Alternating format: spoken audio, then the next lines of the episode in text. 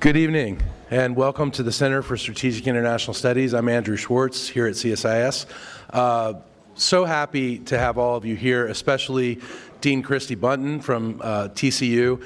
TCU and the Schieffer College of Communication are our partners, and we're very sad that the Horned Frogs didn't make the NCAA tournament, March Madness, but we love them anyway, and it's baseball season, so who cares, right? um, we also have to thank our partner, long time for the Schieffer uh, series. Uh, that's the Niarchos Foundation, who has been amazing in helping us put this series on. Thank you to them. Um, and without further ado, uh, the strongest name in news, Bob Schieffer.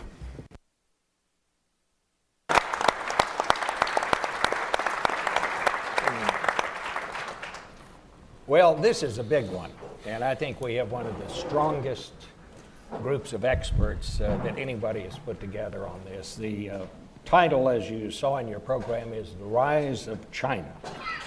Uh, in the West, as it is in every country, we have our creation story. We have, some people call it a myth. When I was uh, back when I was in the Air Force during the Vietnam era, uh, I discovered that the creation myth in Laos is that they believe they came out of a giant pumpkin. Uh, everybody has their own myth, but the the creation story of China, as Henry Kissinger has pointed out, is different than any other in that, unlike any other creation story, basically China was already here when the world was created.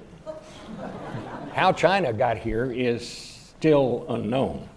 So we should not be surprised when we talk about the rise of China that the Chinese do not see it exactly the way we do. To them, what is happening today is China's return to the center stage. However, we see it, most of the foreign policy community, I think, would tell you how we manage this relationship and how they manage this relationship uh, is perhaps the greatest challenge facing the leadership of both countries. We also know that in the long history of the world, when a country rises to challenge the existing sole superpower, uh, in most cases, it, it has resulted in war, the so called Thucydides uh, trap. Graham Allison of Harvard says there have been 16 such junctures in the history of the world, starting with the rise of Athens, which rose up to challenge Sparta. And in 12 of those 16 jun- uh, junctures, the result was war. So, that is where we're heading today. We find ourselves in a great competition with China, but is it leading us closer to war or is it leading us toward a more stable world? That's what we want to talk about, and may I say, as I already said, uh, this panel is one of the best we've ever assembled. I really encourage you to uh, read their full biographies uh, in your programs. Uh, but let me introduce each of them uh, briefly. Michael L. Collins is the Deputy Assistant Director of the CIA's East Asia uh, and Pacific Mission Center. He has served in the CIA since 1996 as an analyst at various times on East Asia, the Middle East, as well as North Africa and the uh, Arabian Peninsula. He is joined by our own Chris Johnson, uh, who is senior advisor at CSIS, holder of the Freeman Chair of China Studies. He's a longtime CIA analyst and China watcher. Victor Cha, down on the end, holds the Korea Chair at CSIS. He came here after leaving the uh, National Security Council in 2007.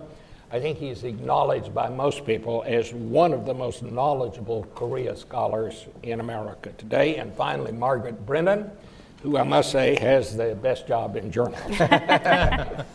She's moderator of Face the Nation and is CBS News chief foreign affairs correspondent. She was a Fulbright scholar and graduated with distinction uh, from the University of Virginia, where she majored in Middle East studies and minored in Arabic. And she's a new mom, so congratulations, Margaret.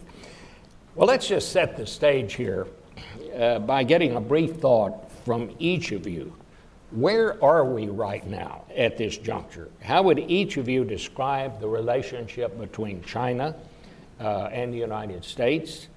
what is the threat being posed by China, or is it a threat? So, Michael, wondering, you're the active. you're not a former. You're, you're, you're the active here today, part of the government. How would you compare this juncture right now? Well, okay. well, thanks, Bob. Thanks for the question. Thank, thanks for your interest in the topic more generally. Um, but let me also say thanks to CSIS for the opportunity. As you know, we don't do these things very often. Um, when we do, I hope that affirms just how important the issue is being discussed. Um, so, the rise of China, let me say two things about it. One thing about what concerns us, and one thing that does not concern us as to what the threat is and what it isn't. Uh, so, the challenge we see stemming from China's rise is, I would say, no longer of a traditional military security or intelligence nature.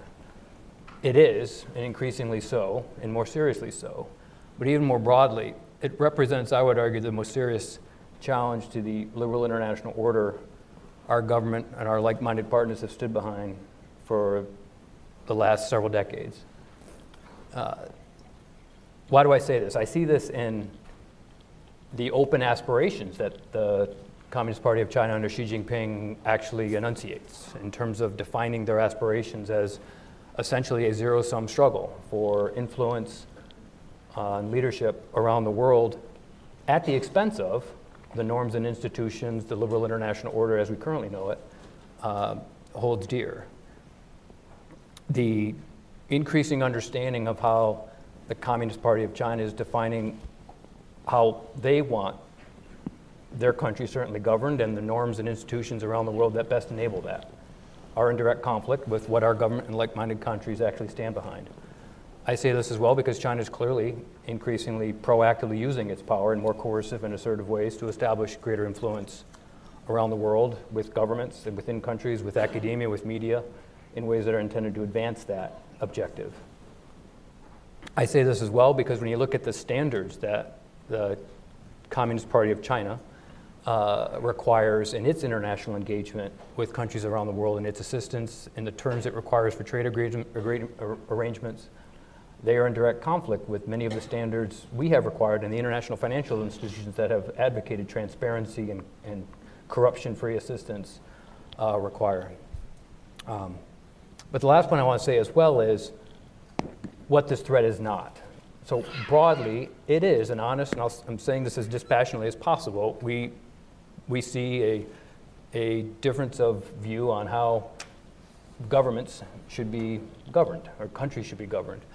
But what the threat is not. The threat is not, the challenge is not necessarily coming from China's rise alone, China's economy alone, our relationship with China, Chinese people, and certainly the Chinese diaspora around the world. To the contrary, those are all very positive forces for moderation, cooperation, and change.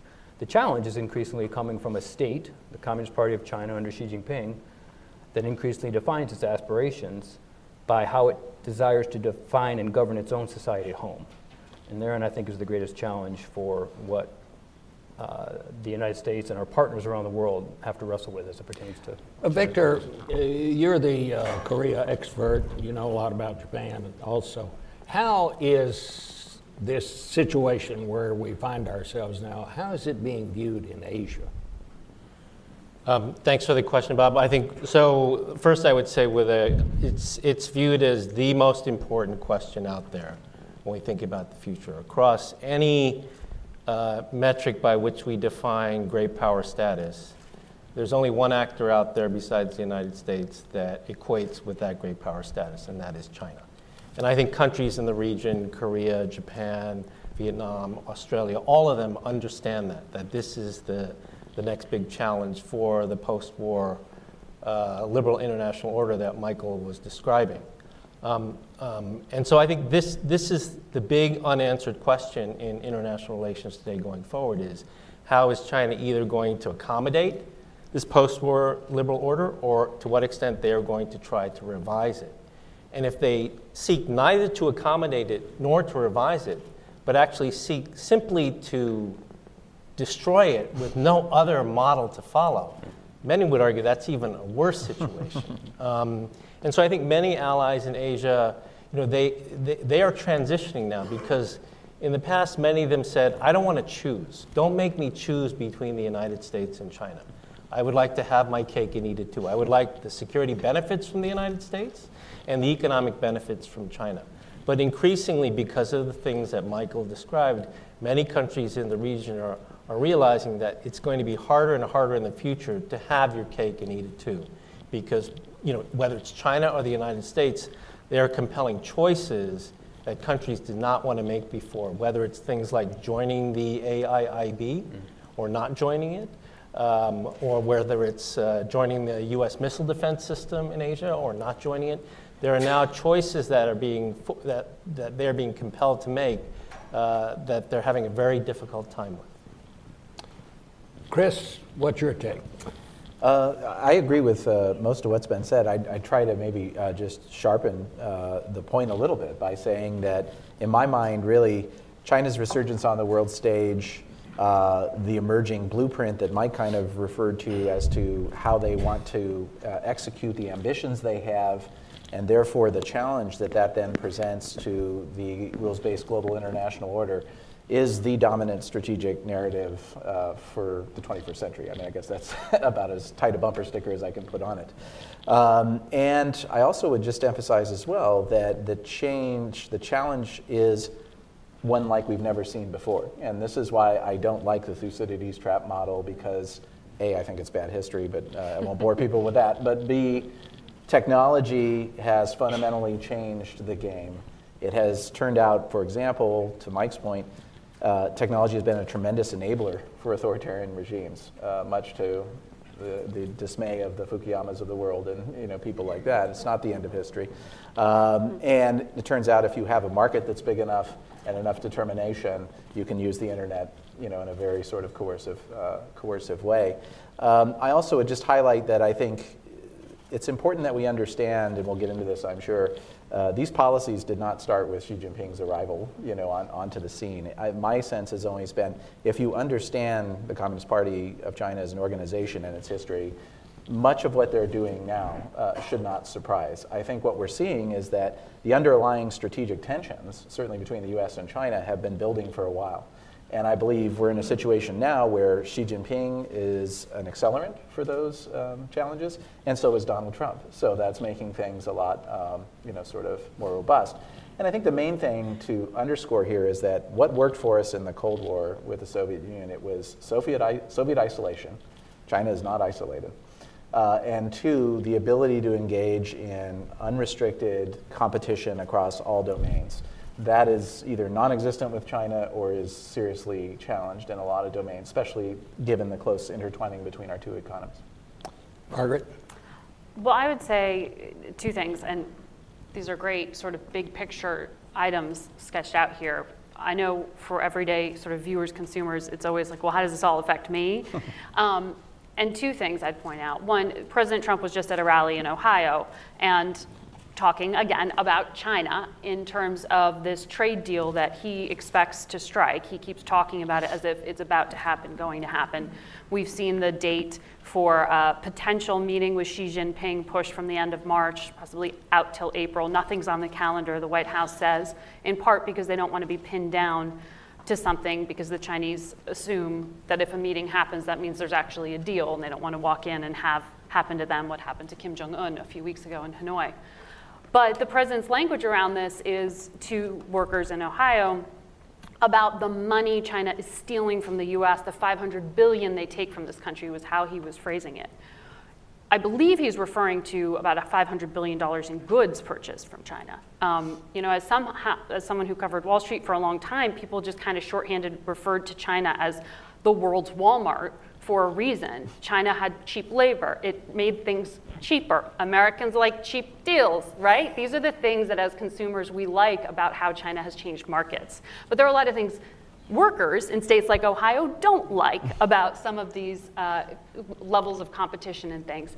And so I think you are going to hear about China on the campaign trail in 2020 in ways that people haven't quite figured out how they want to articulate policy changes yet, but they most likely will have some kind of trade agreement with China to either complain about or praise.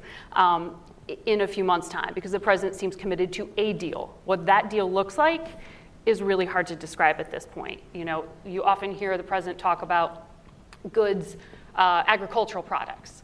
Um, that is something that politically really will resonate for him. You don't necessarily hear the particulars of what the trade dispute is supposed to be about, which is about technology transfer and all of these kind of esoteric things that may not resonate on the campaign trail, but mean a heck of a lot to people who are investing there in terms of trying to set up businesses.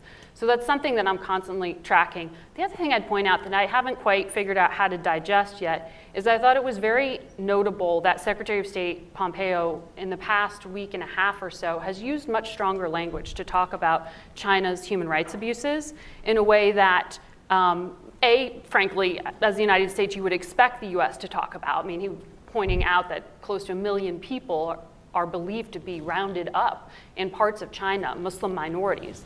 Um, the language used by the State Department twice was saying we haven't seen something like this since the 1930s. That's pretty stark language to compare it to. Didn't really get a lot of attention because um, you haven't heard it from the White House yet. But secondly, I'd say one thing that stood out to me about that, A, that he's talking about it at all, because this administration is often accused of pulling its punches on human rights. So it's a little bit of pressure, I think, interestingly, starting to happen on that front that maybe if this trade deal gets done, we hear more about, um, or maybe we'll hear from higher levels than the Secretary of State about, and perhaps carrying some consequence with it. Largely, it has had zero consequence thus far. So I guess our people are going back to uh, China next week, aren't they? Uh, Mnuchin start, and Lighthizer. Yes, mm-hmm. To start negotiations.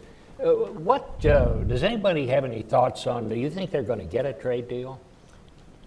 I'll take a stab at it. I, I, think we will get one eventually. I think, as Margaret was saying, the, the devil's in the details right now. And I think one of the challenges we've faced as we've kind of gone through this process, and for those who have to watch it every day, it's very painful, um, is that there's a cycle that happens in these negotiations, which is, you know, um, the, the sort of hawkish elements, which are really defined largely by Lighthizer in the administration, say we have to have a deal that is not just transactional, it has to be meaningful, it has to address all of the US, very valid US and US business community concerns about industrial policy in China, subsidies to state owned enterprises, the regime's use of a coercive regulatory toolkit to block our companies from markets, you know, these sort of issues, structural issues, let's call them, versus simply buying more stuff, uh, soybeans, airplanes, you know, the, the other things that are, that are on, uh, on the table.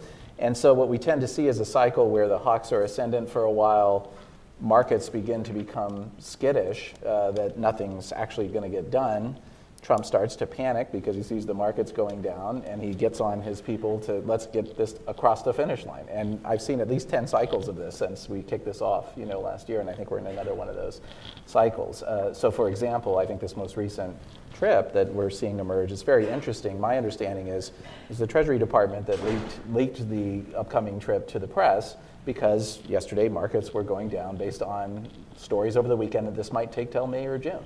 And they wanted to, you know, arrest that. The, the trip was already planned, but they wanted to dive in. So we, we keep seeing this over and over again. So my sense is, let's see what comes out of this next round. I don't think expectations are high on either side. I think it's mainly let's keep up appearances. And as Margaret was saying, we're just going to see this date keep getting pushed because it turns out this is really hard to do. You know, this negotiation, if it's serious, is far more complex than China's accession to the WTO, and that took a decade to negotiate. We have seen the Chinese government evolve. Uh, as I was reading to get ready for this today, uh, somebody I read where someone remarked that Deng Xiaoping opened up China's economy as power was passed from Mao. But the political system was not open. And uh, this observer said perhaps because they saw what had happened to Gorbachev and the, the uh, collapse of the Soviet Union. But how does that affect our dealing with China? Michael? I, I think, your, I think what's your thought stepping back from the day to day on the on the bilateral negotiations, what, what's happening is a is a great reflection of fundamental differences into how we see economies being governed and how they want economies being governed. I think more recently, on, on Xi Jinping's ascendance in particular, and his consolidation all the more of, of authoritarian control in that society, and the elimination and move, moving past the collective leadership structure they used to have. To be sure, following Deng Xiaoping, the Um, political, political opening was not necessarily the, the thing to have, but at the same time, it still had a, more, a broader collective leadership structure. The most fascinating thing to me that's happened in China in most recent years is the consolidation of greater uh, Communist Party control over all things China, all things within China and all things Chinese outside of China, uh, as they themselves enunciate. Um, the, the idea that political reform will follow, as international relations theory might suggest, economic engagement and economic openness, um, assumes in that that economic openness and economic reform is an end to be achieved itself. I would submit that the fundamental end of the Communist Party of China under Xi Jinping is all the more to control that society politically and economically. So the, the, the economy is being viewed and affected and controlled to achieve a political end. Vice thinking about open up, opening up the politics to help enable what we would think are the reforms needed to achieve an economic end. And therein, I think, is the greatest um, challenge right here in this particular issue we're discussing. How this plays out, I like the way Victor framed this more broadly, stepping back, how this actually plays out, and in particular, not just what happens in our relationship, our bilateral relationship, but how others actually react to this.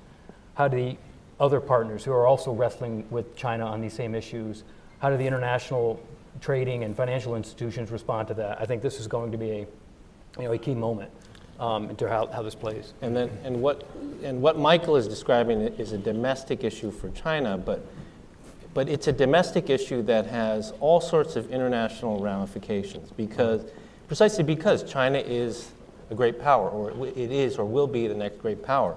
I mean, the, the sort of domestic makeup and choices that great powers make historically has all sorts of ripple effects for other countries in the system.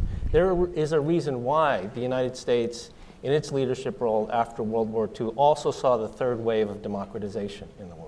Uh-huh. Right? And we are seeing democratic backsliding in the world, in no small part because you have countries like Russia and China, well, China ascendant, Russia back in the game, and the United States sort of receding from the scene. So, what, what Mike describes as a domestic experiment in China, I would argue, has international repercussions um, for the way we think about regime type democracy and domestic choices around the world. And it definitely does, because I think the, the, the, two dilemmas the Chinese Communist Party basically faces are they have a requirement to break through the middle income trap to keep themselves in power. They are in a performance based legitimacy system, so they have no choice but to succeed on that. Um, secondly, as they rise in power and uh, prestige, they have a desire to gain international legitimacy.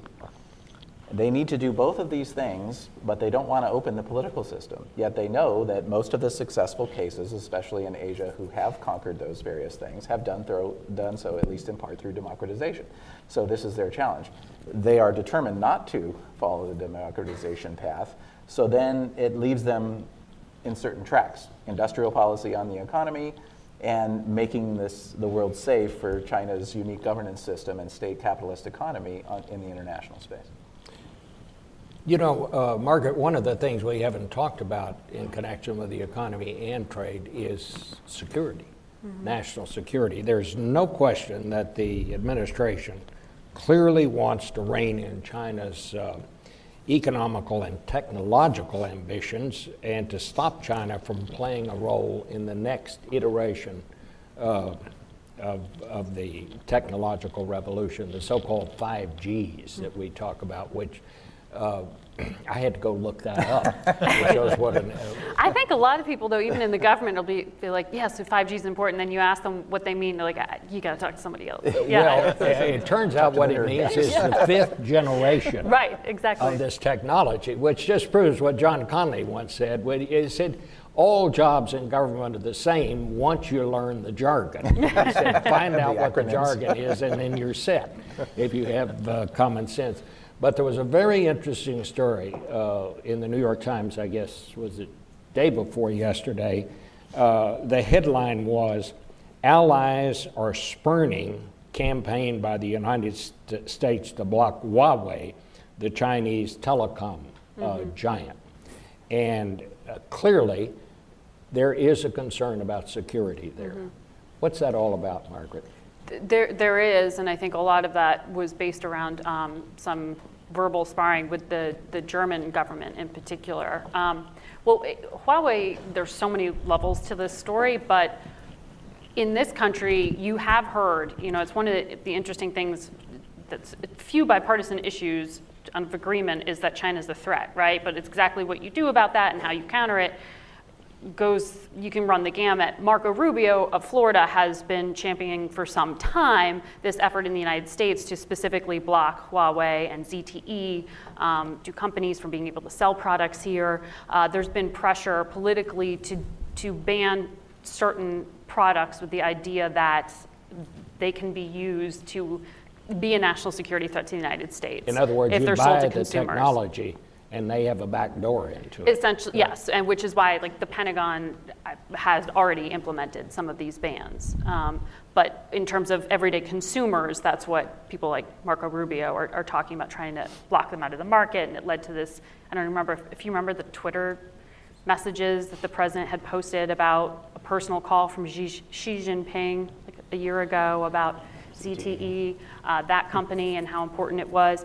All of this is, is is, is a long, complicated story, but it gets to this bigger question of are Chinese companies actually, you know, capitalist entities within a communist system, or are they arms of the Chinese government? I mean, that's the kind of fundamental question this comes down to and how they view it. And most, uh, certainly Republican senators, particularly Marco Rubio, would argue the PLA and these companies are the same thing, and therefore they shouldn't be having access to our market. We're trying to tell our allies this is also a risk as well. But I don't find, and I'm, I'm, I'm sure Michael probably can't comment on this, though I'd love to know what he thinks about it. Um, We'll ask him, but you find a difference of opinion because I had asked uh, Lighthizer, the, the trade representative, when he was on my program a while ago, um, what he thought about bans like that. And he said, when I pressed him on it, that he wasn't in favor. But it doesn't seem like that's necessarily where the administration is right. I can't articulate for you what the administration's policy is on this.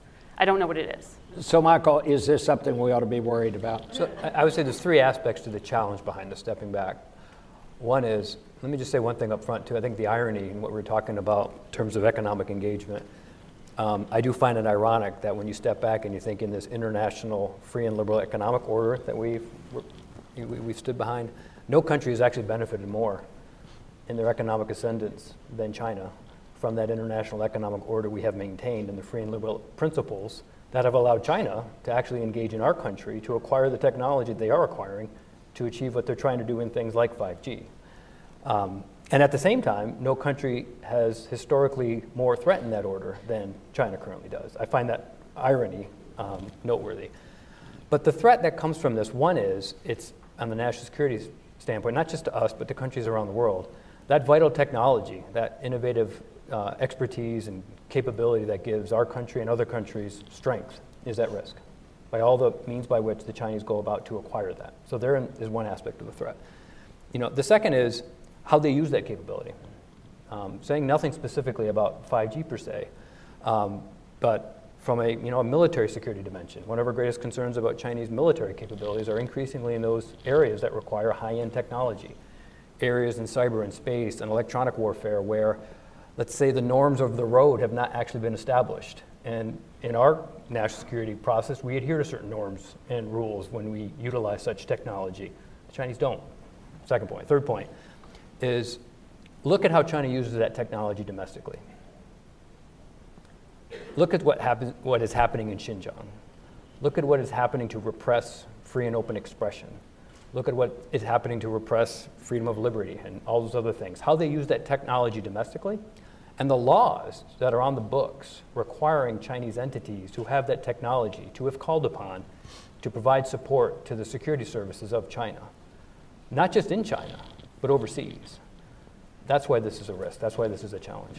And I think before we leave this one, Bob, it's really important to underscore uh, the issue because it, it's such a microcosm for the China challenge that we started off with in terms of trying to get allies and partners to work with us on, on the challenge that it faces. The reason we're seeing, I think, some of the pushback you highlighted is because the allies are saying to our government, you're asking us to rip all this stuff out of our systems, and our governments are with you, but our business communities may not necessarily be with you.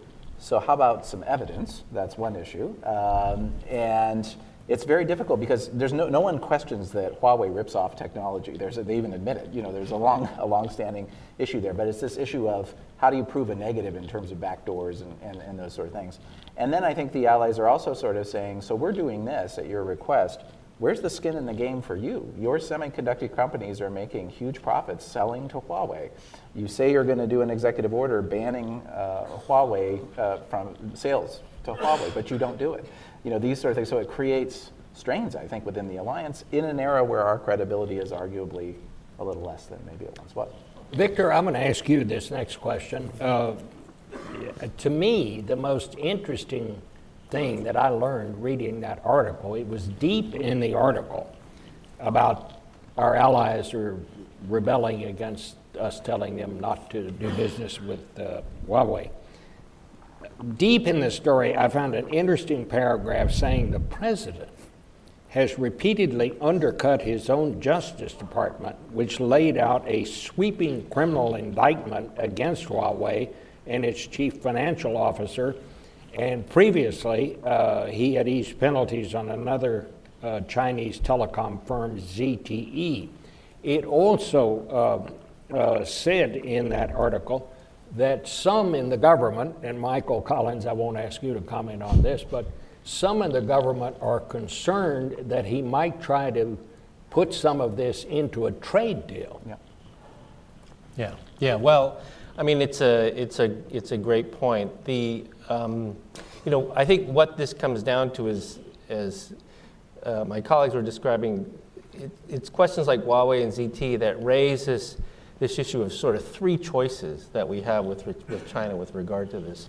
You know, one of them is, um, and perhaps some of our allies would prefer we do this, which is just to muddle through, right? And basically say, as Chris said, you know, let's just get them to buy more stuff, right? Reduce the tra- merchandise trade, that just buy more stuff, and just let's just muddle through, right? Um, you know, what Lighthizer, what um, Michael was talking about, the, the, second way is to, say, is to really try to negotiate meaningful agreements with China that protect technology, that prevent theft, that essentially regulate the behavior um, so that the United States and China can work together in the future which is probably the hardest path forward. Mm-hmm. And then the third path is the one the Allies are rebelling against, which is this idea of we just disconnect. Let's just disconnect from China. Let's rip out all the hardware. Let's just disconnect. And th- in many ways, that is um, the most dramatic path. That is the, the choice we're pushing onto allies, according to that article. And in many ways, that's the hardest one for the allies to do for all the reasons that Chris, Chris just mentioned. And the other challenge is we don't make this stuff in the US anymore. We allowed a strategic yeah. industry to disappear here. we wouldn't let that happen in the aerospace industry, for example, or in defense or these other areas. So there's, there are a few alternatives. It's Ericsson and Huawei primarily. Uh, so without some sort of coalition, and there are thoughts about how to do that and so on, a lot of people just don't have any choices. And then Huawei is cheap. There's that too, which is attractive, especially to the developing world. Uh, I'd like to ask you all, we just uh, uh, had the summit uh, in Hanoi with Kim Jong un. Uh, Margaret was there. Uh, Victor knows a lot about it. What did China want to happen there? What, what does China want? This, how do they want this situation to be resolved? Um, so, um, so Margaret can comment on. She was there I was covering it for NBC, not CBS. but uh, um, so I would say a couple of things. The first thing is the absence of an agreement out of Hanoi was not something that China wanted. Mm-hmm. You know, China, I think, wanted to see some sort of agreement. I think, as we all know, their bottom line is stability on the Korean Peninsula. They do not want to see crises like we saw in 2017. So they would have liked to see some sort of agreement emerge out of Hanoi. I think all of us were surprised that there wasn't one. I'm sure Margaret, I mean, uh, um, I, I, was quite surprised that there wasn't an agreement, um, and I'm kind of worried about the path forward. But I think the bottom line for China is they would like to see some sort of agreement that ensures there no, there's not more testing by North Korea, that compels political crises for the United States. Uh, of course, they would like to see um, um, some practical things done with regard to the, the North Korean nuclear test site, which sits on the Chinese border.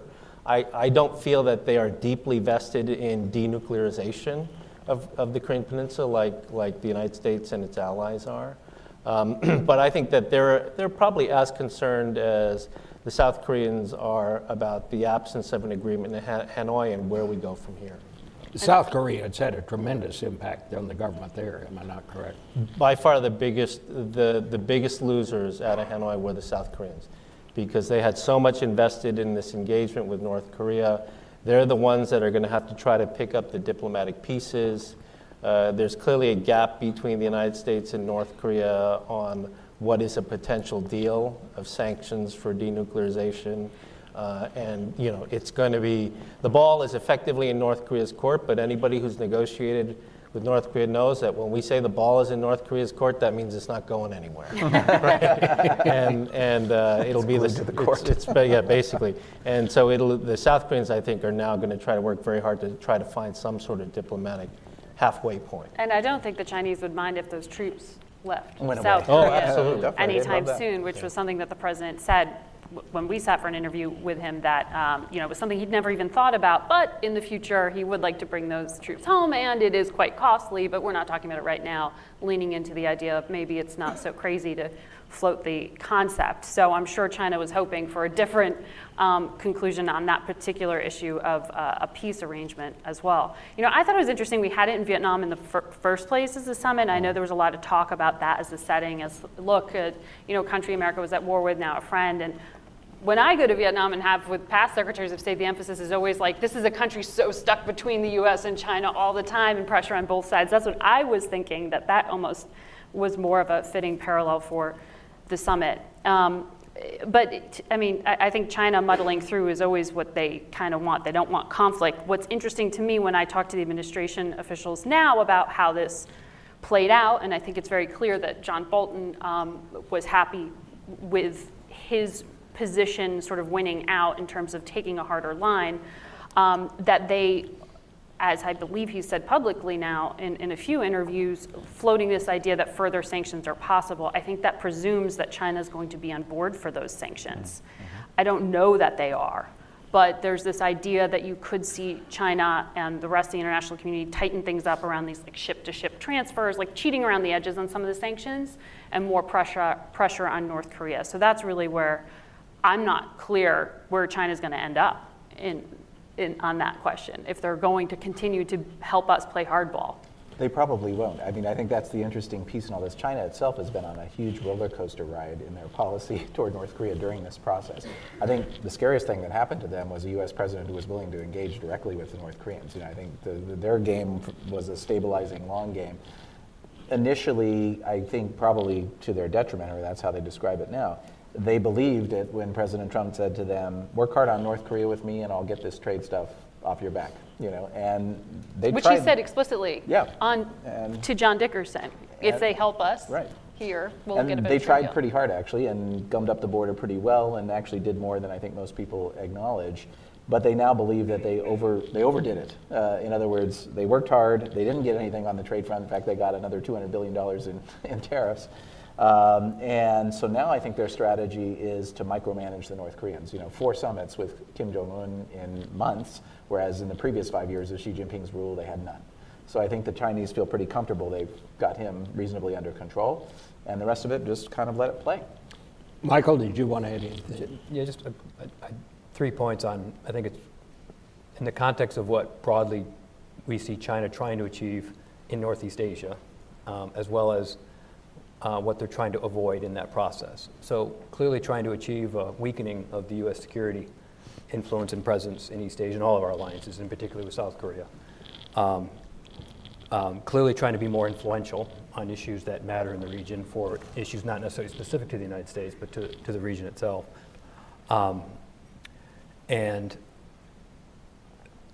clearly trying to avoid instability on their borders, um, and in particular, a conflagration right on the border in the form of North Korea. I think it's noteworthy comments have been made here just to sharpen it a bit in terms of what they didn't want to see happen, I think, in this process, um, being certainly a return to a major uh, increase in the temperature. Um, that could get into a situation where things could unfold markedly and, and they would have the crisis on the border. Um, uh, second is a, an accelerated resolution of the issue. Uh, whereby the importance of that issue, as Chris is referring to, that issue is important to them strategically because it is important to the United States, so therefore it gives them leverage with us on various issues. A rapid resolution of that issue, especially one with which, within which the United States certainly remains, you know, a, a, a solid provider of security on the peninsula, um, um, thereby undermining broadly what the Chinese strategically are trying to achieve, is also something that is certainly um, um not, is not eager to see. Um, and the last one on, on the on the on the troop presence, the uh, yes, I think it's noteworthy how the narrative in China on talking about the removal of, of troops from the peninsula um, is certainly on their radar. It's on their radar screen in terms of things uh, they want to avoid. But I don't know if that's necessarily the case in the rest of the region or certainly on the peninsula. We haven't talked about the artificial islands that China's been building out there in the Pacific. Um, what about that? Are they going to, are they no longer artificial? Are they going to be there forever? And why?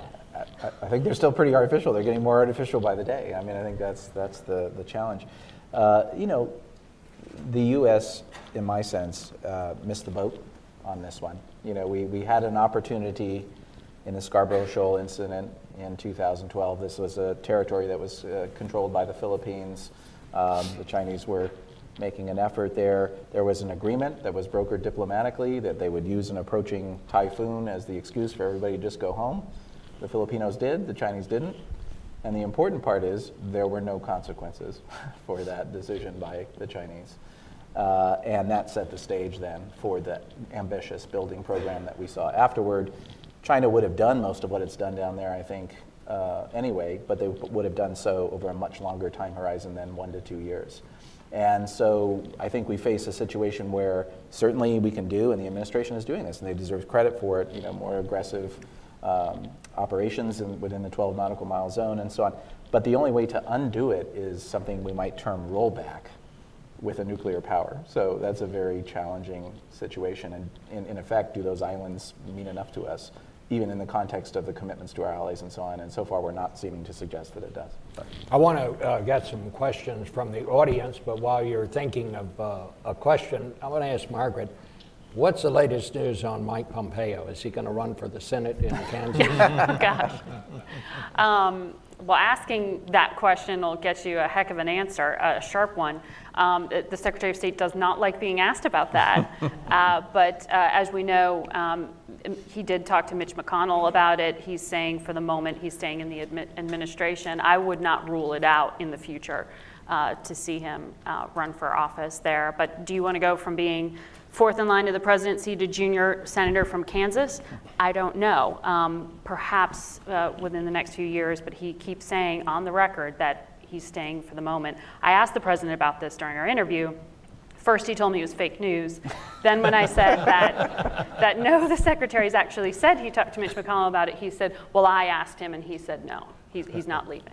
Well, one reporter who asked him this question said that he told them he was going to let the Lord decide over the weekend. So I don't have any sources there. no. I don't know how to check that out. What, are any of the rest of you hearing anything along that line? Yeah. Michael, you're excused from this. he, he has spent a heck of a lot of time in the American heartland for a Secretary of State. I will say that very recently, doing a lot of speeches in a way that typically secretaries of state speak to local media overseas. Uh, the Secretary and the State Department explain that to say this is part of the China policy, um, talking to farmers in Iowa. This is part of recruiting, he has said, to bring in more people from the heartland instead of all the elites who are running our government, he has said. Um, so those are the official explanations for why he spent so much time in Iowa recently. Well, he's waiting for the weekend. I mean, yeah. figure out. Who has a question here? How about right here? Yeah, it's coming. Yes, here it comes. And please identify yourself as well. Hi, um, my name is Angelita. My question is so, Russia and China are actually after global supremacy, and they have learned their economic lessons from the past administrations. But I think the silent problem is the partnership actually between Russia and China, which, which the, U, the United States still has to accept to learn how to make a long-term strategy, how to deal with both. And then my, my other question is, which I want your opinion, please. I mean, it's really the domestic bickering in the United States which takes time from shaping up global foreign policies, economically, politically, militarily. I mean, it, it seems to be the leverage of, of Xi Jinping and, and um, Putin is that they have, they, they have centralized decisions, and their administration is quite long term. Unlike the United States, where we are quite dependent on who's the political party in line. And then the lawmakers are bickering about the political situation, investigation, all that. So, what do you think is the best global security or how to deal long term with both Russia and China, given your expertise? Thank you. Go ahead. I I think that's a great, thanks for the question. I, I, you know, there's, I have to say this is, um, as I said, I don't do a lot of these venues a lot, but the ones I have done, the majority of the time is spent on Russia. Um, this is a conversation, we haven't mentioned Russia yet, but thank you for bringing up. You know, for all the rightful concerns we have about Russia's attempt to undermine U.S. standing around the world, um, continuing, um, um, for all that they're trying to achieve, for all the reasons we just talked about China as a source of concern, we also have to think about China as a source of concern. Russia is more able to get away with being assertive and coercive and meddling because it can sort of count on, if not legally, officially, formally, it can count on sort of the backing of China, who has shared sort of mutual interests in undermining the U.S. Um, uh, standing around the world. Vice versa, right? China also doesn't have to get its hands dirty as much. And the Russians get their hands dirty by doing things around the world, meddling in the affairs of other countries, and not being as concerned about getting caught doing so, right? Um, and and that also undermines, you know, to the extent it undermines U.S. standing and credibility. That also supports at the end where, you know, as I say, the influence the Chinese are trying to acquire. That's that's that's noteworthy. Um, solidarity, stepping back, solidarity with all of our partners and friends and like-minded countries around the globe.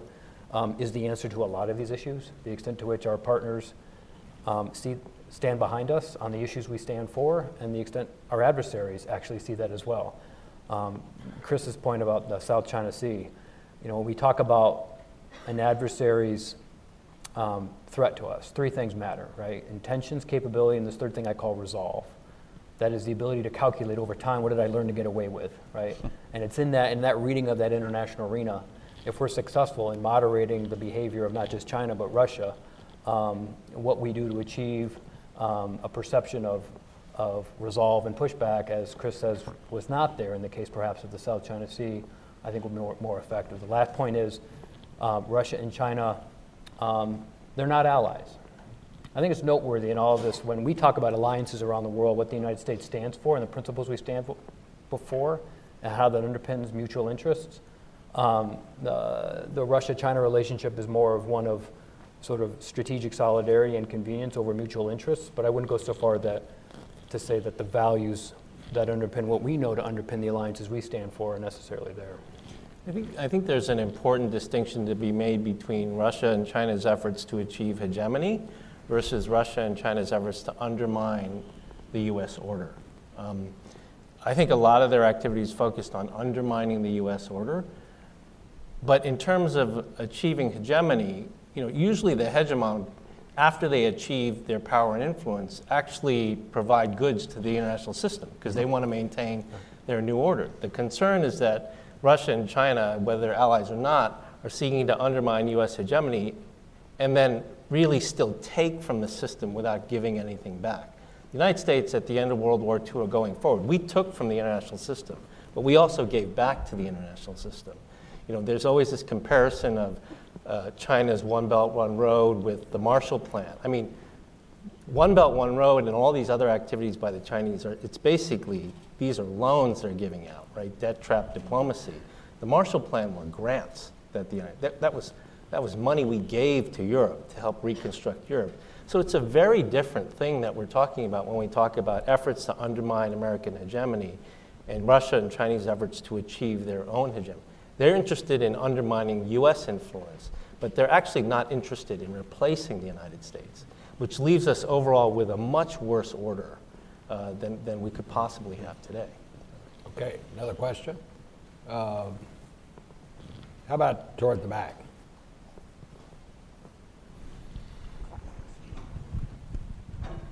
Warren Cohen, Wilson Center. What about Taiwan? I, I, I didn't hear the question. What about about Taiwan? Taiwan? Oh, yes, good question. That's kind of a big topic. Can you be a little more specific? Sure. Uh, I heard Stape Roy the other day arguing that we should be very careful to protect the one China policy and stop screwing around with Taiwan. Then I heard Cory Gardner and others on the Hill who have been arguing for stronger ties with Taiwan to push further for Taiwan's independence. Where do you see the pressure that Xi Jinping and others are putting on Taiwan now and the American response? Sure. Okay. Thank you. That's much clearer.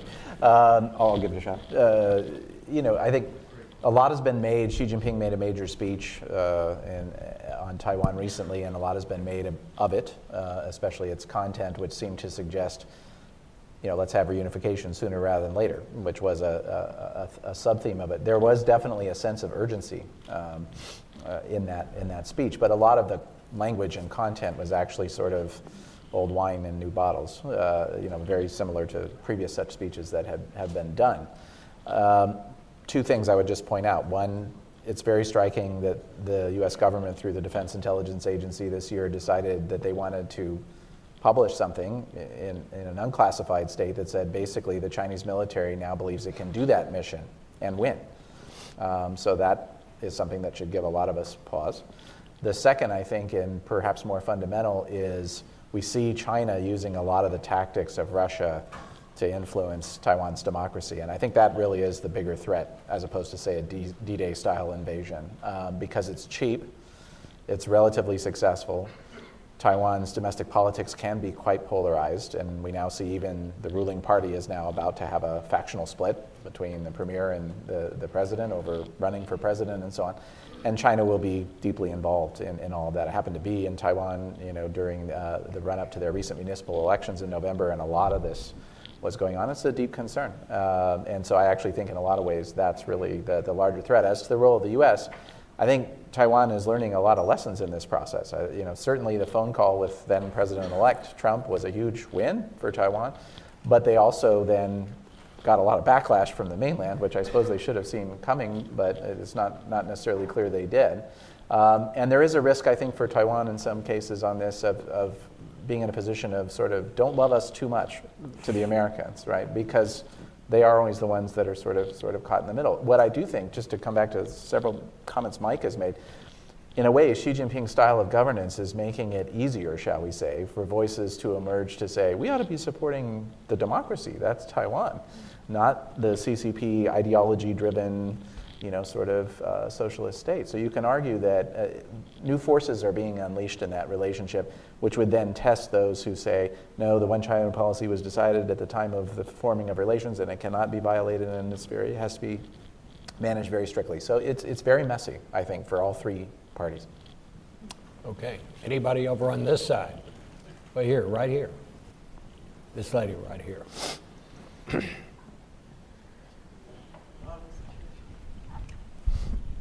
Uh, Good evening. I'm Jen Runyon, currently a graduate student at Georgetown. Um, Given uh, the fact that China has recently issued a, a polar strategy, I was wondering your thoughts on China's aspirations as a polar power. Who'd like to talk about that? We're all looking at Mike. I, I can. Do you want to talk about it? yeah, go ahead. Okay. Uh, I'll give a quick answer. Anyone else can jump in. Uh, they, they clearly have one um, and, and want to be involved in the issue. Um, and I think there's a sense, this is another area actually where the points that have been made by all of us today about alliances and the importance of alliances, you know, the, the Nordic countries are very worried about this. Um, they're seeking U.S. assistance. We are a polar power, uh, always have been. Um, and I think it will be important to, for us to show some leadership. I think there's certainly a question as to whether some of the fear of China's ambition, let's say, in this area is slightly overwrought. Um, so far, they're talking a lot and not doing much. But you know, we have situations where, for example, they now have the largest fleet, I believe, of icebreakers um, in the world. Um, they have serious trade and economic reasons for wanting to, to be involved up there.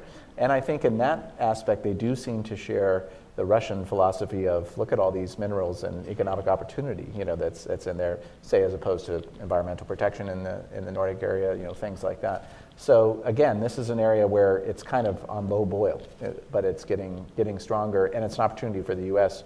perhaps to show leadership in, in managing the process. Okay, one more question. Let's see, have we gotten anybody from over this area? How about right there?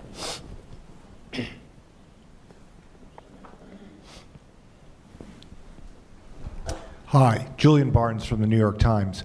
Um, I was wondering if uh, Mr. Collins um, would engage on the question of whether, uh, as the panel brought up, a, a, possible ban on U.S. exports to not just Huawei but other Chinese companies, would that have any effect on uh, China's ability to uh, uh, surveil, control their own society. Some of the things that you pointed out in your original comments that are concerning about China's rise. Is there any way for the United States to uh, hamper that sort of ability to exercise social control over their own uh, people? And furthermore, could that slow the rise of Huawei until a Western competitor uh, can catch up?